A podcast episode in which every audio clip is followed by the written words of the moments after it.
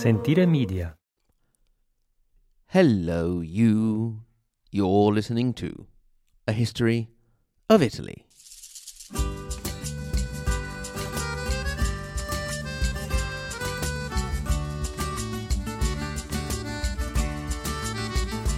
Episode 151, Milan from Visconti to Sforza, 1447 to 1450. E così ritorno su, lascio I colli nelle valli, tra due salici piangenti, io ritrovo la speranza di un amore che ormai fu. We last left Milan back in episode 132 with the death of Duke Filippo Maria Visconti. Although he had been deteriorating for some time, almost completely blind, heavily overweight, and basically about to kick the bucket, he had categorically refused to accept the idea of his own impending death, and, more complicated for those who would come afterwards, made no attempt to clear up the issue of his succession. Things would have been bad enough if he had just refused to confirm or designate an heir in his last years, but he had spent almost all of his reign promising the succession to various people when it had become diplomatically convenient. So when the Duke of Milan died, all of those people and others were ready to stake their claim. There was a family member, Antonio Visconti, who was made legitimate early on and then sent away from the court in 1419. There was Amadeo VIII of Savoy, brother of the now widowed Duchess. There was Charles of Orléans in France, son of Valentina Visconti, who was supposed to inherit the duchy if the male Visconti line died out, as it had done.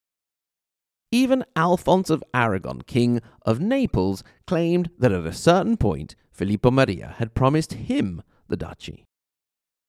Now, of course, there is no need to remember all of these contenders, just to show you what a messy situation he had left and sow the seeds for future complications. For example, you might want to stick a pin in the French claim to the duchy. In all of the confusion, many ignored the fact that Filippo Maria actually had a legitimate heir, and that was the Duke's daughter, Bianca Maria Visconti. She had been one of the many illegitimate children of the very naughty and sexually active Duke, although the heights that the Sforza would reach would make him pale in comparison. He had stuck mostly to one lover, opting to actually live with her rather than his wife. In any case, his daughter, Bianca Maria, had been made legitimate, more so she could have some guarantee of survival from the inheritance rather than getting the whole lot. Now, obviously, the fact that Bianca Maria had the most direct claim didn't amount to much, as she had dared to be born a woman, and she didn't have an army to enforce her claim. She didn't, but her husband certainly did. You will remember that he was one Francesco Sforza, a mercenary captain of great fame and skill who, like many successful venture captains, was looking to set up a little fiefdom for himself in the Romagna area. He, of course, was not at all displeased about the idea of becoming the Duke of Milan. Bianca Maria had been married to him in 1441, when she had been 16 years old and Francesco 40. But we know that was not rare at those times. Of course, if you're Silvio Berlusconi, that sort of difference is not rare these days in Italy either. His girlfriend, Marta Fascina, is 32 years old to Silvio's 86, a difference of 54 years. Anyway, I digress. As far as a match for a 16-year-old girl went, Francesco Sforza was a bit of a heartthrob. If it had been customary for teenage girls in the early Renaissance to have posters up in their room of the dreamiest VIPs, Francesco Sforza would have been on many a wall. He was tall and strong, and his prowess in battle was now legendary, as was his prowess in the bedroom, for that matter, or in many other locations. With Bianca Maria, he would go on to have 8 children, but in total Francesco Sforza would have 35. At least to his credit, he did not abandon them to their fate and made sure that they were all taken care of. Bianca Maria, of course, was not really thrilled about this, but she knew that in many cases it was part of the game. She herself was the illegitimate daughter of Duke Filippo Maria and a noblewoman, Agnese del Maino. Bianca Maria would accept the situation in time, being always fully devoted to her husband, although she would have flare-ups. One of them came early on. As a young bride, there was a lot of pressure on Bianca Maria to very quickly produce an heir. But when one of the Sforza's lovers, Perpetua da Varese, had a son before her, she kind of lost it. She made sure Francesco sent Perpetua away and set her up with a suitable husband. But as she was on her way to her new home, she was ambushed, kidnapped, and killed. A chronicler close to the events, Enea Piccolomini, who would later become Pope Pius II, did not hesitate to blame Bianca Maria for the murder. If it was actually her, she never did it again, perhaps out of guilt, or perhaps appeased soon after with the birth of their firstborn son Galeazzo Maria, or maybe she didn't do it at all. Although she would later accept many of the illegitimate children of her husband, she would hold a grudge towards this first child for the rest of her life, and made sure he was cut off from contact with Francesco, even when in his early 20s the son wrote to his father begging him for the opportunity to meet. In any case, the 17-year-old showed how fierce and determined she could be, such as when after she became Duchess, she did not hesitate to don armour in defence of the city of Cremona in her husband's absence.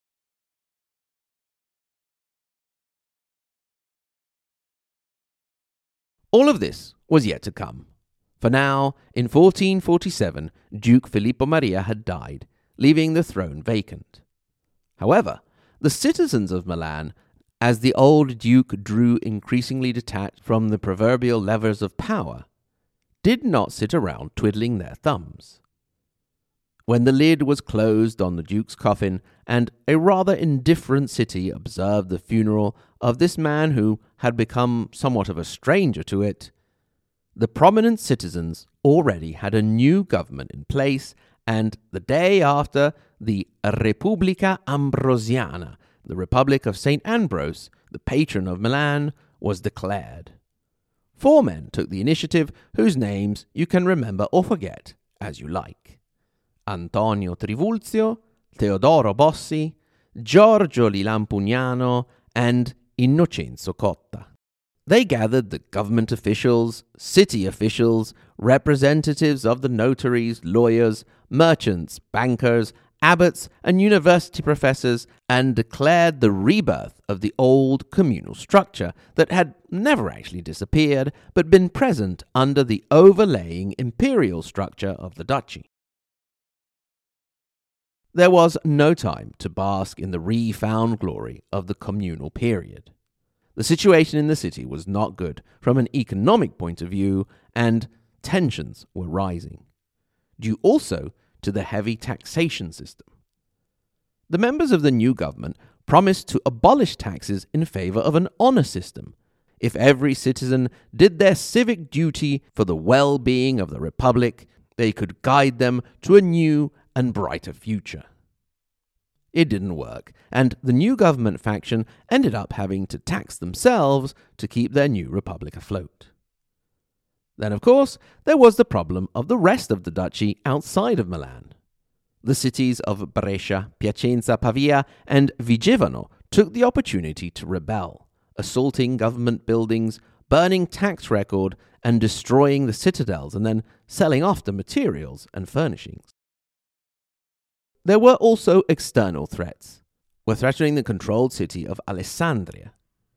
I am very pleased to say that the Milanese hired one of my favourite mercenaries, Bartolomeo Colleoni, Bartholomew Balls, he of the insignia with the 3 sets of testicles, and he managed to defeat the French, blocking the threat on that side.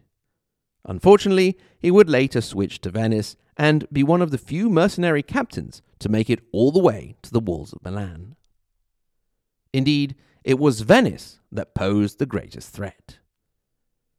As soon as they saw the opportunity, they took the cities of Piacenza and even Lodi, closer to Milan itself and to the southeast. At this point, the Repubblica Ambrosiana needed some new muscle. So, perhaps in an attempt to keep him busy and away from them, they turned to Francesco Sforza. They promised him loads of cash, as well as lordship over the cities of Brescia and Verona. So, Francesco started off doing what he did best, winning. He took back Piacenza and Lodi, and then defeated the Venetian army at Caravaggio on the 15th of September, 1448. Obviously, the place Caravaggio, not the painter. They weren't following him around. At this point, Venice sought peace with Sforza, and so the Peace of Rivoltella was signed. This agreement also had a secret clause in which Venice would support Sforza in his bid to become Duke of Milan. To make a long story short, a story that includes more diplomatic attempts by the Milanese Republic and the descent of the city into famine, with markets selling cat, dog, and rat meat, an increasing repression of opposition and attempts to hide the real situation, a revolt brought a new revolutionary government to power, which was more than happy to hand control over to Francesco Sforza, who finally entered the city as the new duke on the 25th of March, 1450. And so, the Visconti dynasty had died out. Well, the name at least. And so began that of the Sforza. The rule of the first Sforza duke would last for 16 years, and in that time, Milan would further transition towards being an important international political player, increasing its population, economy, and prestige. One of the first changes he made to the city was the construction of a castle worthy of an important duchy on the base of the old Visconti fortress. The castle, which you can see today, is known as Castello Sforzesco. Once again, all of that was in the future. One of the first things to do was to try and bring some legitimacy to Sforza's conquest of the duchy. A delegation needed to be sent to a higher power, i.e. the Holy Roman Emperor Frederick III.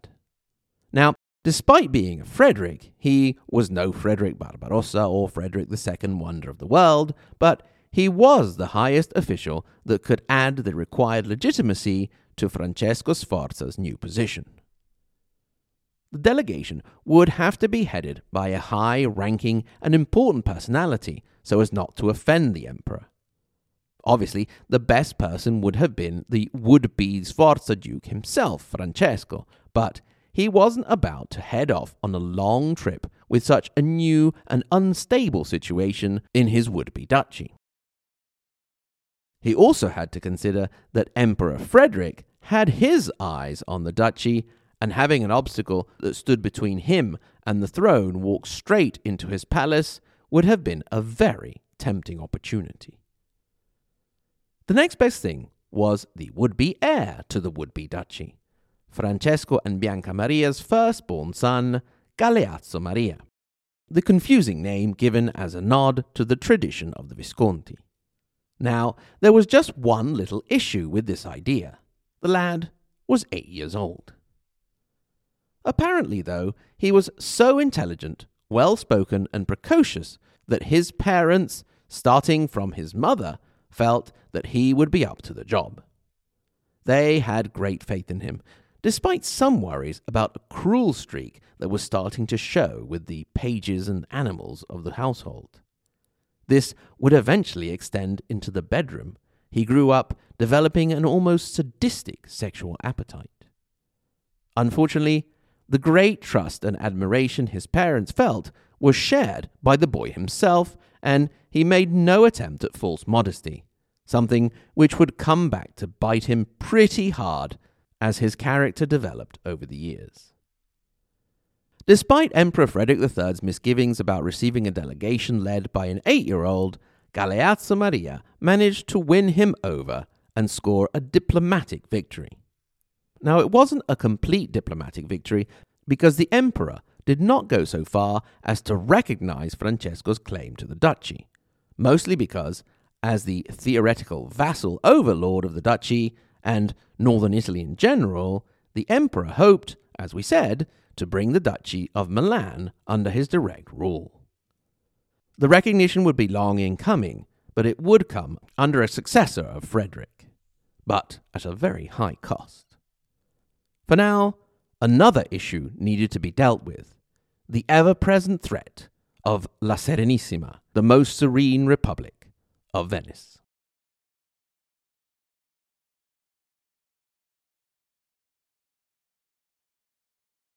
Grazie mille. Thank you very much for listening and stay tuned for the sketch.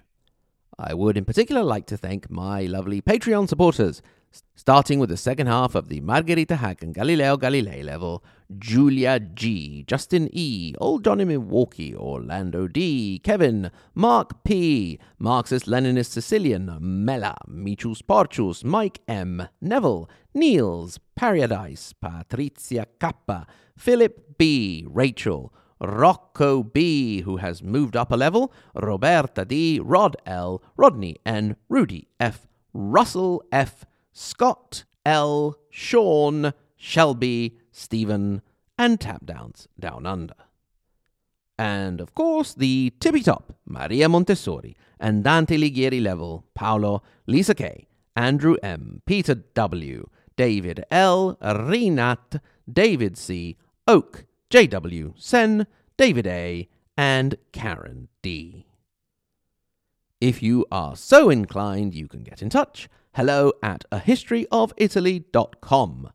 You can also become a Patreon supporter and have access to episodes without advertising and extra content. Once again, thank you very much for listening, and until next time, arrivederci.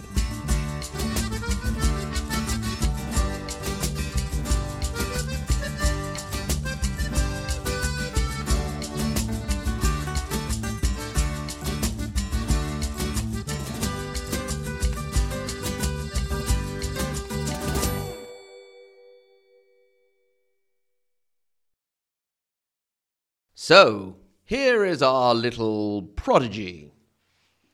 Your most noble majesty, you humble me and my father with your most gracious hospitality. Allow me to present you with these simplest gifts for you and her majesty the empress.